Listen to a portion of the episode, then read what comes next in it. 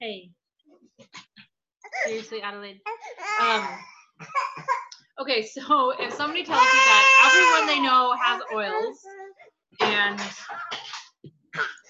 or everyone around them is stupid and doesn't want to buy oils, or everyone around them too um like away. cheap to buy oils, then you know that person is living in their comfort zone around people who the same way that they do and already do the same things that they do.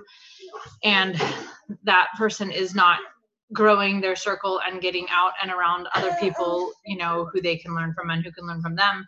And also if somebody tells you that um, everyone around them is stupid then that doesn't say very much for the person who's telling you that um, get some new friends if that's the case and if um, you say you can't because nobody wants to be your friend, then you really have a problem there.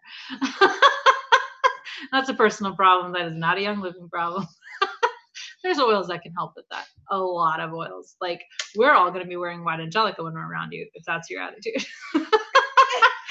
um, okay, so uh, Jennifer's point about the sale was fantastic and actually kind of ties in with that. You, if you could look at the screen but not hammer on the keyboard, that would be just fine. Becky, but they're so stupid. Oh my gosh, Becky, Becky.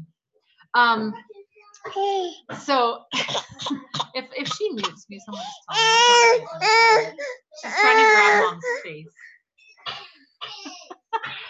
Um, okay, so with the sale, I messaged a lot of people. I actually used Amanda Leach's idea. She said on her, uh, yeah, Becky, totally. Don't need that kind of negativity, no way.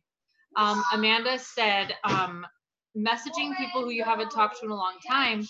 Um, she said, call out the, what, like the elephant in the room or whatever, um, and say, you know, uh, hey, no, we haven't talked in forever, you know that I'm doing this oil thing. Um, really, Adelaide, can you stop?